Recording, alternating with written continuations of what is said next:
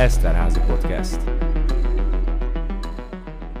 Köszöntöm kedves hallgatóinkat, ez itt az Eszterházi Podcast. Én Kusper Judit vagyok, a Nyelv és Irodalomtudományi Intézet igazgatója, és vendégünk Király Júlia, a Dobó István Vármúzeum muzeológusa. És mi másról is beszélhetnénk ebben az évben, mint Gárdonyi Gézáról, aki száz éve halt meg, és ezért Gárdonyi emlékével emlékszik rá a város. És a város számos intézménye. Ennek az emlékezésnek a része lesz ez a beszélgetés is. Reméljük, hogy egy kicsit közelebb tudjuk hozni ezt a klasszikus írót, akit mindannyian ismerünk.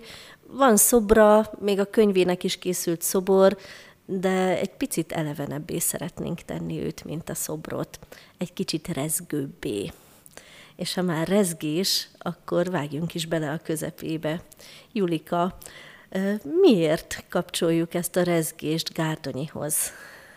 Úgy gondoljuk mindannyian, akik egy kicsit is ismerjük, vagy jobban ismerjük Gárdonyi Gézát, hogy a lélekrezgés, a rezgés, vagy ahogy ő nevezi az idaregényében, az extázis, ez az a szent tűz, amiben a gyémánt terem, ezt is Gárdonyi Géza fogalmazza meg. Ez a rezgés kell, ez az extázis kell ahhoz, hogy az alkotó alkotni tudjon, az olvasó, a hallgató pedig érteni tudja Gárdonyi Gézát. Ez, a leg, ez az egyik talán legfontosabb gondolata, és egy nagyon fontos gondolat ahhoz, hogy újraolvassuk, vagy újra értelmezzük, vagy egyáltalán csak megértsük Gárdonyi Gézát. Igenis, kiváló fogalom ez a rezgés. Gondoljunk csak bele abba, hogy ezzel a fogalommal Gárdonyi leírja körülbelül azt, amit a kortárs pszichológia úgy emleget, hogy flow. Nem is gondolnánk, nem is gondoltuk volna, hogy ezek a nagyon modernek, nagyon kortársnak vélt fogalmak kicsit más megfogalmazásban már ott vannak száz évvel, 120 évvel ezelőtt egy klasszikusunk lapjain. Hiszen, hiszen az a rezgés szükséges ahhoz, hogy belehelyezkedjünk a jelenbe ahhoz, hogy megértsük egymást, ahhoz, hogy élvezzük akár az alkotó munkát. Gárdonyi nagyon sokszor alkotásokkal kapcsolja össze a rezgést, a saját munkájával, azzal, hogy ír, azzal, hogy tervez, létrehoz valamit. De ugye nagyon kedveli a művész hősöket, nagyon sok hőse valamilyen művészettel foglalkozik, sokan képzőművészettel egyébként, tehát itt is az alkotás folyamatában jelenik meg ez a feloldódás valamiben. Hihetetlen, hogy ugyanarról az íróról beszélünk, aki az egri csillagokat írta. És, és talán itt az idei emlékévben is, de csináltunk mi már ilyet többször, például a 2013-as emlékévben is, arra is szeretnénk egy kicsit rávilágítani, hogy Gárdonyinak nem csak egy könyve van. Hogy látod, Julika, te rengeteg múzeumpedagógiai foglalkozást is vezetsz Gárdonyihoz kapcsolódóan. Megvalósítható ez? Tehát ki tudjuk ebillenteni az egykönyves szerző kalitkájából Gárdonyit, milyen lehetőségeink vannak erre, és aztán persze majd erre az egykönyvre is visszatérünk mindjárt. Igen, a gyerekek, akikkel elég sokat foglalkozom a múzeumban, általában azért jönnek, hogy egy kicsit az Egri Csillagok című regényt megértsék, értelmezzék, illetve amennyire lehet az írójához közel kerüljenek. Sokan nem tudják, de Gárdonyi nem is tartotta különösebben sikeresnek és jónak az Egri Csillagok Bizony. című regényét. Ő ezt meg is fogalmazta. Amikor belekezdett, ez az Új Idők folyóiratnak volt egy pályázata, és nem végzett a határidő lejártáig, mégpedig azért nem, mert nem tudott megbírkózni egy történelmi regényel. Le kellett ülnie, meg kellett állnia, meg kellett nyugodnia, és ki kellett dolgoznia egy olyan regény koncepciót, ami szerint működni fognak majd a történelmi regények. És azt is mondhatnám, talán, hogy az egri csillagok egyfajta kísérleti uh-huh. regény volt. Szerintem magát Gárdonyit is meglepni, ha tudná, hogy ilyen utó élete lett.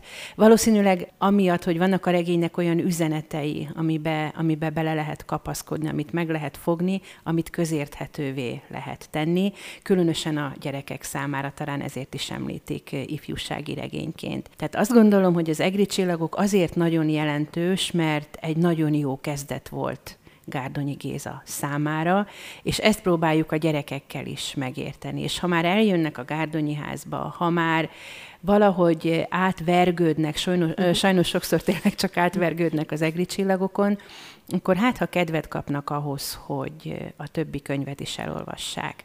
Akik Egerbe látogatnak, a múzeumban látogatnak, azokkal elsősorban Gárdonyit szeretnénk megismertetni. Gárdonyit, az embert, az írót, az alkotót uh-huh. szeretnénk egy kicsit közelebb hozni, és hogyha már több az információja a gyerekeknek, akkor már sokkal szívesebben kezdenek el olvasgatni. Hogy látod, mi érdekli leginkább akár a Gárdonyi házban a gyerekeket, és mi a felnőtteket? A gyerekeket is, és a felnőtteket is a sztori érdekli. Uh-huh az élete, mit csinált, mivel töltötte a hétköznapjait, milyen tárgyai voltak, azokat mire használta, hova utazott, mit evett, mit ivott, hogy aludt, milyen volt a szerelmi élete, ugye a felnőtteket már inkább, inkább ez érdekli. Tehát elsősorban, akik hozzánk jönnek, azok mindig az emberen keresztül, az életen keresztül próbálnak utána a művekhez közelíteni mindig szeretünk bepillantani a nagy alkotók magánéletébe. Azt kutatjuk, azt firtatjuk, hogy milyen előzményei, milyen körülményei lehettek annak, hogy megszületett egy-egy nagy mű. Tágabb értelemben akár ugye milyen kontextusa lehetett. Nagyon érdekes ez az adalék, amit az előbb említettél, hogy az egri csillagok megszületése nem volt zöggenőmentes. Tehát nem úgy működik egy nagy regény megírása, hogy az alkotó kitalálja, leül, megírja, legyen az akár egy pályázat, akár egy folyóirat felkérése, hanem akadnak nehézségek és mindig van lehetőség átdolgozni, átgondolni, újra formálni. Egyébként Gárdonyira, ha, ha nem annyira nevezném átíró alkotónak, tehát nem írt át olyan gyakran műveket, mint sok más kortársa például, de, de a műfajokat nagyon sokszor tovább gondolta, átgondolta. Az a történelmi regény műfaj, amit az egri csillagokban megteremtett, már egy kicsit kicsi módosítással jelenik meg a többi történelmi regényében máshogy értelmezi a történelmet, a hősöket, például az Isten rabjaiban, vagy a láthatatlan emberben. És azt hiszem ezért nagyon jó ötlet, és nagyon jó, hogy még mindig ott van a középiskolai, bocsánat, az általános iskolai tananyagban az egri csillagok, hiszen egy nagyon szerethető műről van szó. Sokat gondolkodtunk mi is ezen a hallgatókkal, mindig végigrágjuk a témát, hogy miért lehet szeretni az egri csillagokat. És természetesen sok-sok válasz van erre, de, de valahogy mindig az körvonalazódik, hogy mert olyan, mint egy mese, meseszerű ez a mű, hiszen van egy kedves hőse, aki a mű elején még kisfiú, árva fiúvá válik, és aztán rengeteg próbát kell kiállnia azért, hogy végül beteljesítse a küldetését, és ugye itt két szál gabajodik majd össze, egyrészt ugye megszerezze a szerelmét, összeházasodjon vicuskával, másrészt na hát úgy mellékesen megmentse a hazáját is. Kiválóan összefonódnak ezek a szálak, és egy, egy annyira mesei hős bontakozik ki. Ott van ráadásul az ellenfél, a, a félszemű, kicsit ördögszerű jumurcsák, valahogy mindig olyannak képzeltem el, mint a, mint a népmesék ördöge, aki ármánykodik, aki csábít, ígéretei vannak, mint egy tisztességes ördögnek, és valahogy le kell győznie Bornemisszának ezt a, ezt a nagy ellenfelet, aztán ennél lesz egy még nagyobb ellenfél, az egész török sereg, persze. Úgyhogy annyira jól működnek ezek a mes- meseszerű klisék, és annyira közel tud kerülni éppen ezért az olvasók lelki világához, és ugye ez a, a pozitív befejezés miatt, a rendhelyreállása miatt nagyon mélyen be tud épülni az emlékezetünkbe. A visszajelzések alapján ti miket kaptok, Julika? Mit mondanak a diákok, hogy szeretik, szívesen olvassák, miért szeretik? Nagyon tanulságos, amit uh-huh. elmondtál, hogy a hallgatóid mit mhm. gondolnak erről a történetről, ugyanis a gyerekek nem tudják elmondani, hogy pontosan miért uh-huh. szeretik, de azt sem tudják pontosan megfogalmazni, hogy miért nem szívesen uh-huh. olvassák, mert sajnos ilyenek is vannak. Bizony. Ilyenek persze. is vannak uh-huh. szép számmal. Úgyhogy azt gondolom, hogy nehéz dolga van a tanároknak, és nehéz dolga van a szülőknek, akiknek rá kell venni a gyermeket, hogy elolvassák ezt a könyvet. Azt gondolom, hogy Gárdonyit is ez a mese és talán ragadta magával, és legelőször igazándiból Bornemisza Gergely volt az, aki megfogta Gárdonyit, ezt ő ugye meg is írta, sőt a regény címe is Így árulkodó, van. a kéziraton lévő cím Gergő Deák, tehát ő minden történelmi regényben egy hőst szeretne elénk állítani, és az egri csillagoknál szerintem az a helyzet, hogy őt a mese uh-huh. mese vitte magával, és néha talán ezért borul fel egy kicsit uh-huh. a, a, a történet Igen. és a szerkezet, bár uh-huh. vannak benne nagyon-nagyon zseniális és különleges megoldások. És van ehhez egy nagyon érdekes sztorim, ugye tudjuk Bornemisza Gergelyről, a hősről, hogy a végén őt ugye kinevezik Egervár kapitányának, de törbecsalják, Törökországba hurcolják, és sajnos kivégzik. És Gárdonyi úgy tervezte, hogy így fejezi be ezt a regényt, és az édesanyja volt az, aki azt mondta, hogy fiam, nem fejezheted be így a, a könyvet, mert valószínű egészen más élete lett volna ennek a regénynek, ha így lett volna vége. Úgyhogy egy zseniális csavarral Bornemisza Gergely útját Gárdonyi betette a regény közepébe. Tehát amikor Igen. ugye elindulnak, hogy kiszabadítsák Török Bálintot, de nagyon nehéz volt Gárdonyinak megbírkózni, hogy ez a mese kliséktől sem mentes, de felül tudjon kerekedni. Nagyon sok klisén, hamis mítoszon, és meg tudjon állni, állni ez a mese, ahogy ő mondta, hogy történelmet kellett írni a regény formájában, és nehéz volt ebben az egyensúlyban, egyensúlyban maradni, hogy történelem is legyen, regény is legyen, életrajz is legyen, és mese is legyen. Így van, az is zseniális, azt hiszem Gárdonyinál, hogy ráérzett arra, hogyha olyan elemeket épít be, amiket mindenki ismer, ugye az előbb emlegettük már a népmesei elemeket, mesei fordulatokat, de például nagyon sok népdal vagy gyerekdal megfigyelhető, nagyon sok ugye korabeli szerelmi történet kliséje megfigyelhető ebben a regényben, és ugye a legendák is ott vannak, amik szájról szájra terjedtek, tehát ezek mindig segít segítik azt, hogy közelebb kerüljön egy kicsit az olvasóhoz, könnyebb legyen olvasni, de ugye mondtad azt is, és ez is nagyon fontos ám, hogy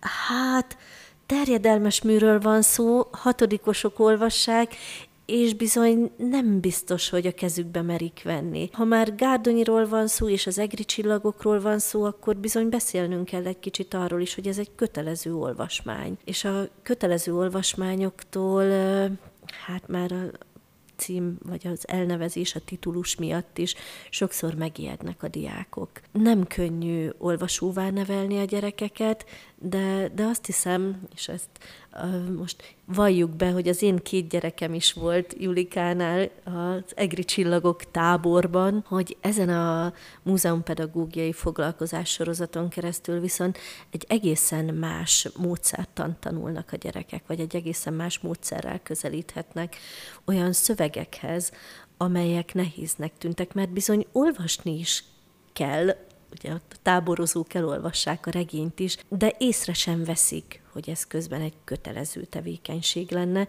hiszen az egész a játék részévé válik. És azt hiszem ez a, ez a nagyszerű ebben a feldolgozásban, vagy ebben a múzeumpedagógiai módszerben, hogy ha bár egy kötelező olvasmány feldolgozásáról van szó, ezt játékkal, játékosításon, élménypedagógián keresztül is meg lehet tenni.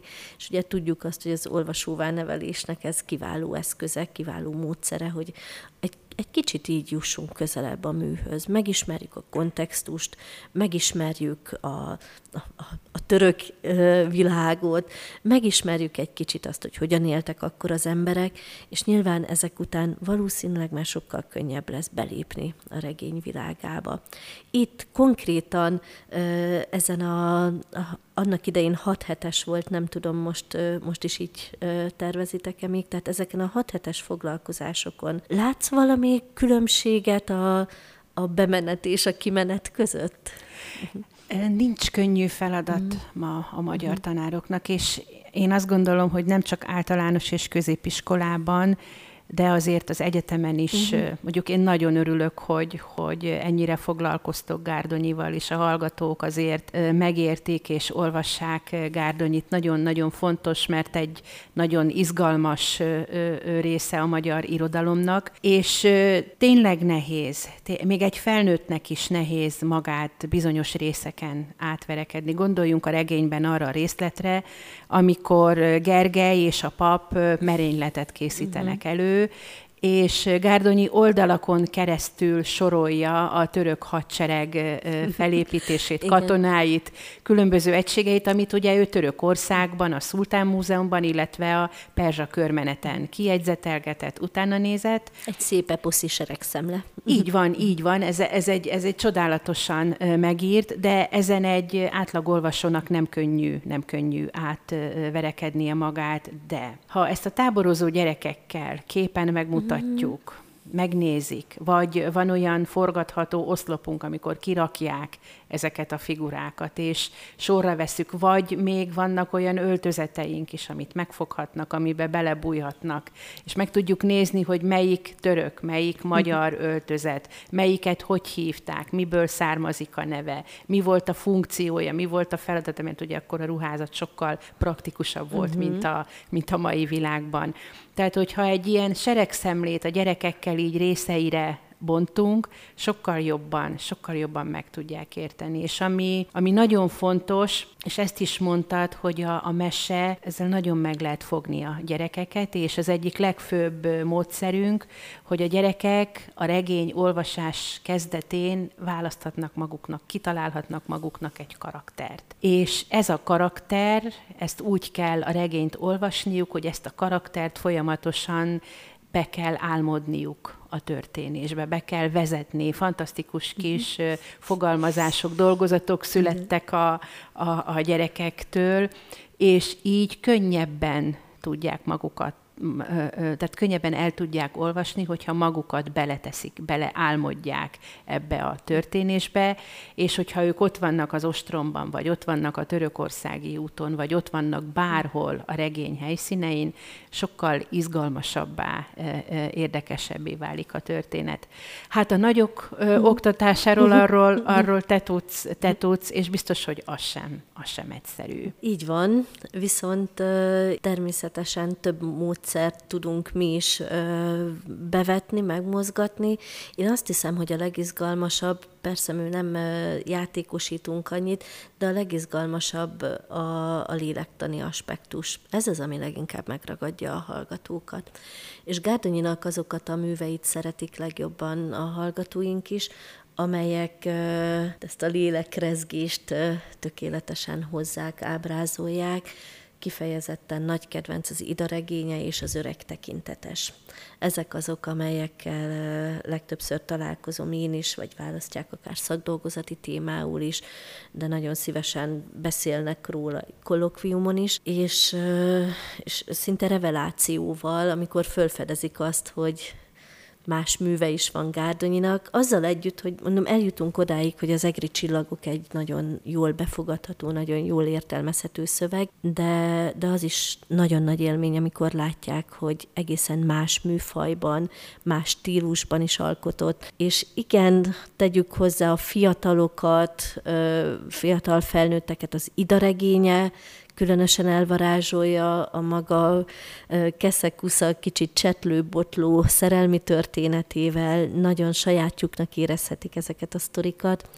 Az öreg tekintetes meg, meg talán éppen a tragikumával, a nagyon mély lélektaniságával szólítja meg az olvasókat, és azt hiszem ezt, ezt tapasztalom, vagy tapasztalhatjuk a, a felnőtteknél is, hiszen mindkét regény nagyon népszerű az egri csillagok mellett, illetve hát a, a másik két történelmi regénye az azt hiszem, amit még mindenképp meg kell említenünk abból a szempontból, hogy mind az olvasóvá nevelésben, mind az irodalom történeti feldolgozásban fontos szerepet játszhatnak, ugye a már emlegetett láthatatlan ember, illetve az Isten rabjai. És még az előbb elmondottakhoz hadd szóljak hozzá, hogy hogyan tudunk közelíteni az egri csillagokhoz, említetted ezt a nagyon jó módszert, hogy a kitalált karakter belép a műbe.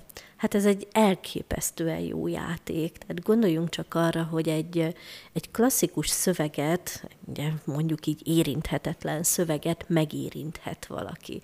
Amikor rájön arra egy jelen esetben egy gyerek befogadó, hogy nem mozdíthatatlanok a klasszikus alkotások sem. És akkor nyújt nekem nagy élményt, hogyha valóban, most itt a szószoros értelmében ráadásul be tudok lépni ebbe a szövegbe, és például egy olyan nézőpontot tudok kialakítani, ami engem leginkább érdekel. Hát mi máig emlegetjük azokat a hősöket, akiket a gyerekeim megteremt teremtettek, őrzik a kis naplójukat. A lányom például Vicuska egyik udvarhölgye volt, Hát a fiam pedig egy időutazó volt, aki oda csöppent a török Nagyon komoly korba. mérnöki, mérnöki igen. habitussal. Igen, igen, elképesztő volt, és a, az időgépe indító panelje volt az a félholdas csillagos gyűrű, ami Jumurdzsáknál landolt, és neki ezt vissza kellett szereznie hogy időutazó lehessen újra. Tehát akár egy ilyen aspektus is megfigyelhető,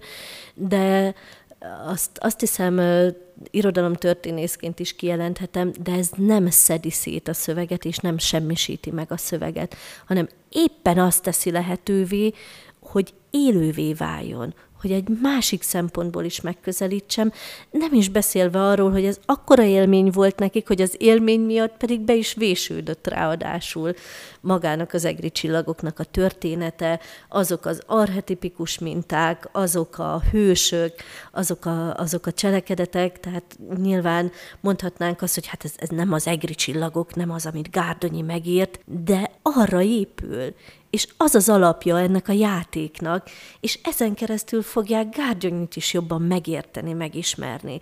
Úgyhogy, úgyhogy nagyon, nagyon vibráló, nagyon izgalmas lesz így az egész Gárdonyi befogadás, és én azt hiszem ezért fontosak például az emlékévek is, hogy mindig egy kicsit hát mondhatjuk így, hogy leporoljuk a klasszikusokat, elővegyük őket újra és újra.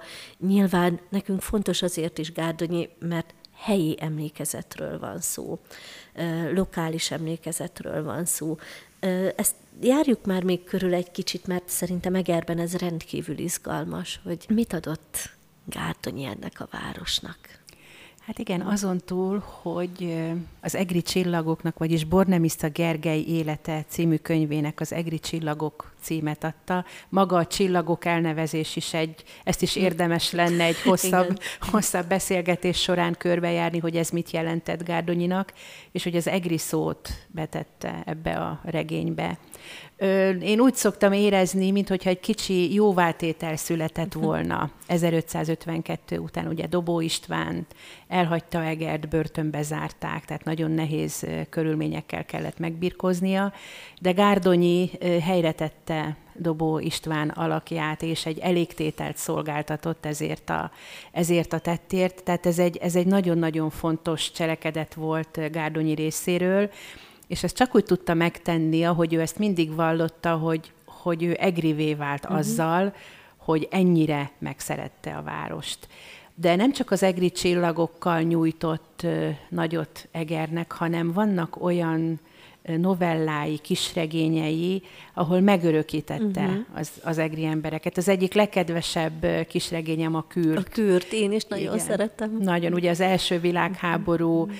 előtt, az első világháború kitörésekor zajlik, és ott van mindenki, aki 1912, 13, 14, 15-ben Egerben élt. Az Egri uh-huh. Kofa, aki, uh-huh. aki elmaradhatatlan tagja az Egri kis mikrotársadalomnak, vagy ott van a, a hallgató, ugye a tanító képezdei hallgató, vagy a Palcsó Zsuzsika, aki uh-huh. valahol határán van a polgári és a, és a hóstjai paraszti létnek, és uh-huh. ez is Egerben egy nagyon-nagyon ö, ö, különleges lét. Így Tehát az, az egrieknél ez a egri vagyok, de van bennem egy nagyon komoly elvágyódás, tehát ö, egy elszakadási, ahogy Kálnoki fogalmazott, hogy nem maradhattam itt uh-huh. rabodnak. Tehát, tehát Palcsó Zsuzsi nagyon jól magába foglalja azokat az embereket, akik ugyan egri egriek, de egy kicsit, kicsit másra is vágynak, vagy, a, vagy az érseki Úri Szabó, vagy a, vagy a plegykás szomszédasszony, ami, ami szintén Egernek egy nagyon fontos jellegzetes képviselője, vagy ahogy ő leírja egy, egy hóstjai lakást, amit ugye Palcsó Zsuzsi szégyel, de olyan pontosan leírja Gárdony, hogy hogy nézett ki Egerben egy hóstjai lakás, hogy milyen volt a berendezése, kicsit a polgári, kicsit a paraszti, volt egy-két polgári bútor, volt függöny az ablakon, de a kofa csizma, meg a kofa ruha ott volt. Egy fantasztikus leírások, vagy a kertről is pontosan leírja, hogy hogyan, hogyan nézett ki egy ilyen. Tehát Gárdonyi megörökítette Egert, és megörökítette Egernek a társadalmát, és szerintem ebben is nagyon nagyot hozott létre. Így van. Ez a Kürt című kisregény nekem is nagy kedvencem. Itt járunk a Bazilika tornyában, a Líceum előtt lépkedünk, azokon a köveken, amik még most is itt vannak. Azokat a piacon. Az, az, a piacon, azokat az épületeket látjuk, amiket leírt, tehát nagyon az, az otthonosság érzését kelti ez a kis regény is. Nyilván az, azt hiszem az egri csillagokról mondhatjuk, hogy ez a regény pedig konkrétan várost épített. Egy olyan, egy olyan kultusz teremtett, ami talán nincs még egy az országban. Hiszen hát azt is látjuk, hogy a, a magyar történelemben nem sok győztes csatával dicsekedhetünk, és ez, ezt az egri győztes csatát kiválóan tudta egy identitás erősítő stratégiává emelni. Ez nyilván az, az egyik sikere is persze a regénynek a meseszerűsége mellett, de ami, ami az egriek szempontjából nagyon fontos lehet, az az, hogy föltette Egert a térképre ez a regény hiszen, egyetértek, igen, igen. Hiszen olvasmányként megismerkednek vele a diákok, megismerik a város történelmét, sőt, ezt a várban láthatjuk is, hogy a, a regény lapjainak, történeteinek megfelelően vannak berendezve kiállítások, megnézhetjük Bornemisza Gergely tüzes szekerét, megnézzük azokat a, azoknak az eseményeknek a helyszíneit, amelyek a regényben történtek, mert ez kapcsol össze bennünket a helyszínnel, ez kapcsolja össze az olvasókat, a gyerekeket is a helyszínnel, ezt keressük, és hát Tudjuk ugyan, hogy nagyon sok fiktív elem van a regényben, ugye Cecei Éva nem létezett, de, de mégis ugye valóságá tud válni. Egerben utca van elnevezve róla, tehát egy fiktív Igen. hősről mint egy Harry Potterről mondjuk utcát nevezünk el, mert hogy annyira a sajátunká válik, és, és ezeket már az a fiktív alkotás teremtette nem csak a történelmi emlékezet. És hát itt a, a nagy könyvszobor természetesen, itt van az az óriási potenciál, ami a turizmusban rejlik emiatt, mindent uh, ismerősé lehet tenni a regényen keresztül. Tehát nem csupán egy uh, történelmi esemény a sok közül, hanem éppen egy, egy jól elbeszélt történetnek köszönhetően válhat a közös emlékezet részévé, és, és ez felbecsülhetetlen lényegében. Ne, nem találunk ilyen párosítást valóban. Tehát tényleg voltak nagy események a történelemben, vannak ö, jó regényeink, de a kettő nem kapcsolódik össze ilyen szerencsésen, mint itt Tegerben. És azt hiszem, hogy ö, erre büszkék is lehetünk valamiféle egriségen keresztül. Tehát tulajdonképpen ö, az, amit Gárdonyi megírt egy könyv lapjain, az megelevenedik sok esetben a városban, és azt keressük, nyomozzuk, valószínűleg sokan jártak már így turistaként más városban, más országban, amikor egy-egy híres regény lapjain leírt dolgokat keresünk, vagy nem tudom, a ókori Róma nyomait keresünk Rómában, vagy a görög mitológiai elemeket keresünk Görögországban, és így tovább.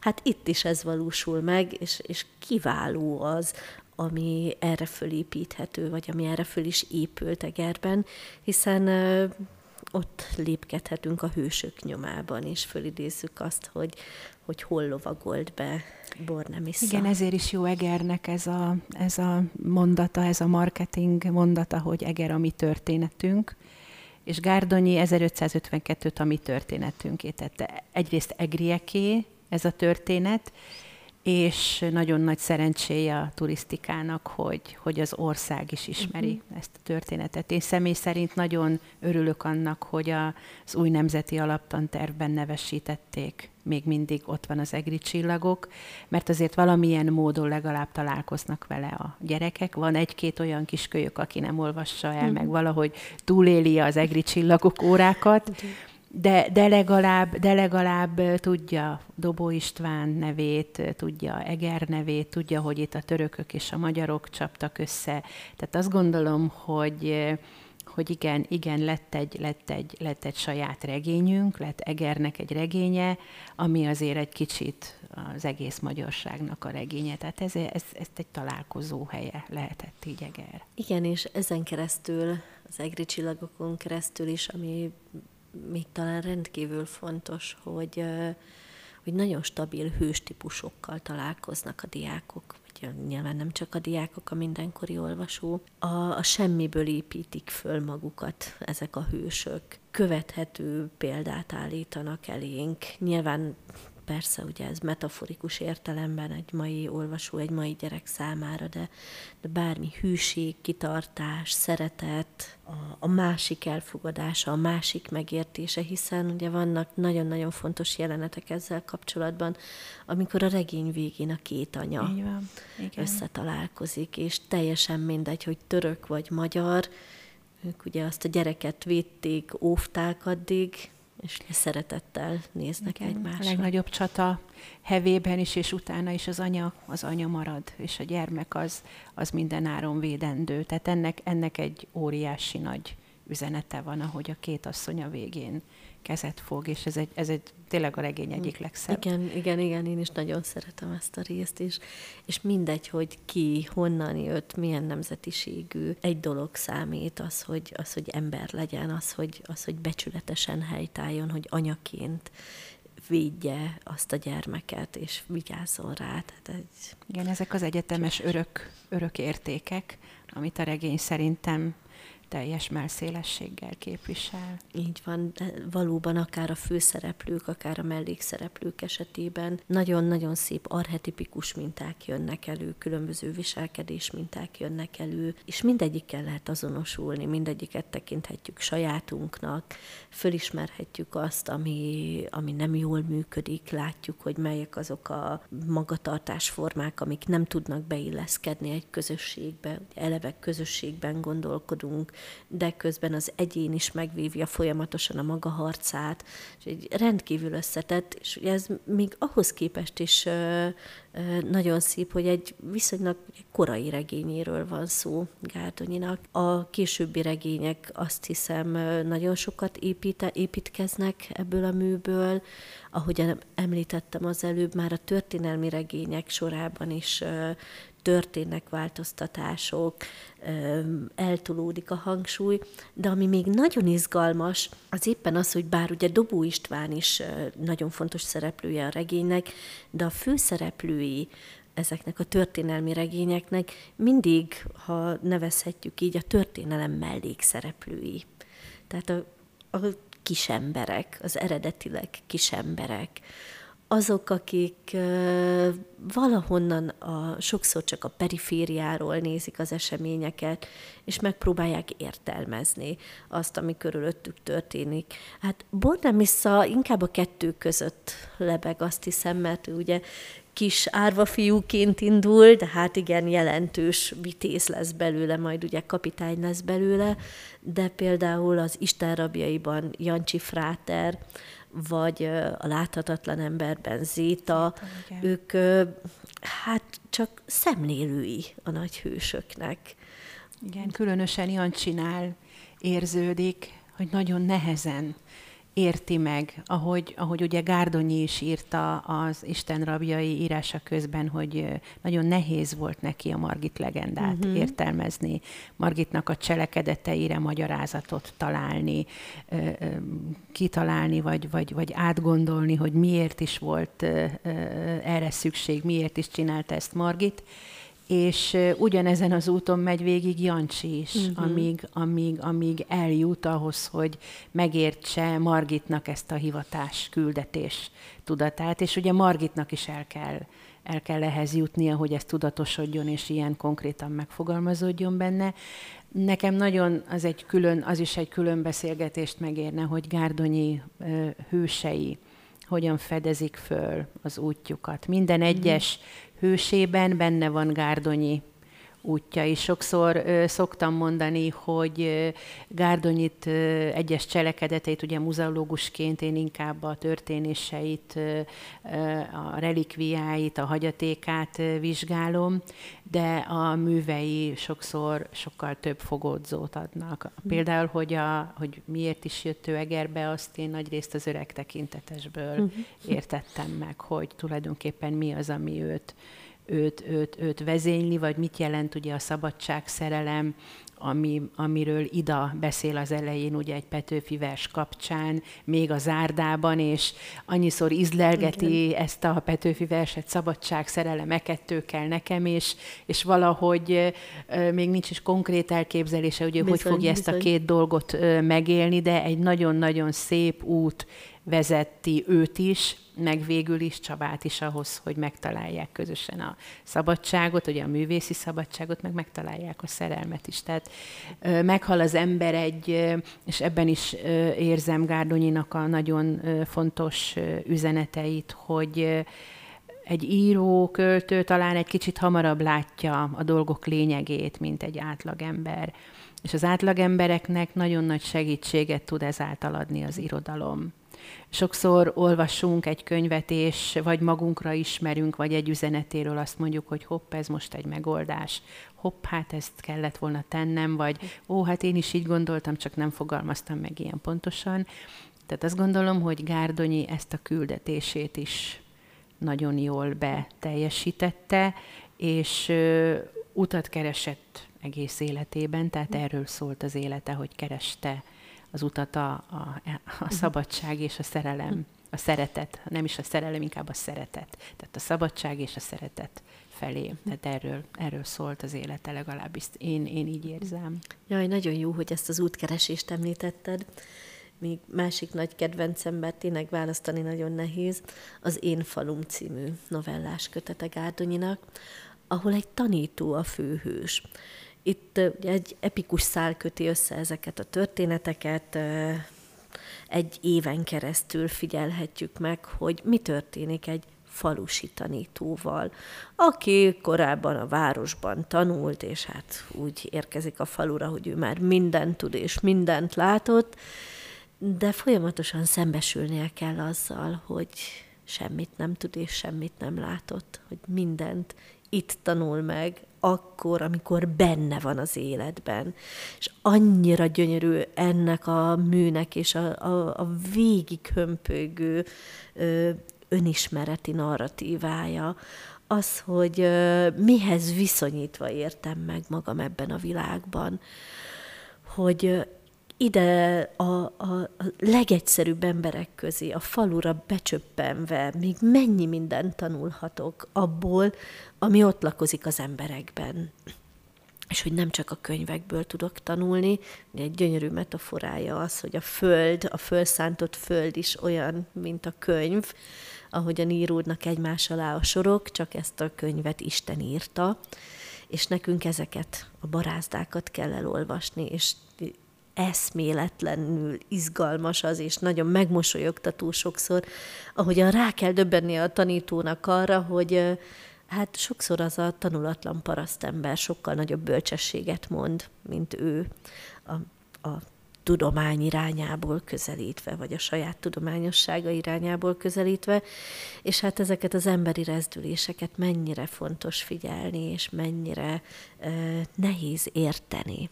És ez az, ami tényleg talán végigvonul minden művén, hogy meg kell értenem azt, ami körülöttem van, ahhoz, hogy, hogy megtaláljam a, a békémet, hogy megtaláljam azt, amit szeretek, hogy egyáltalán kezdeni tudjak valamit a szeretettel.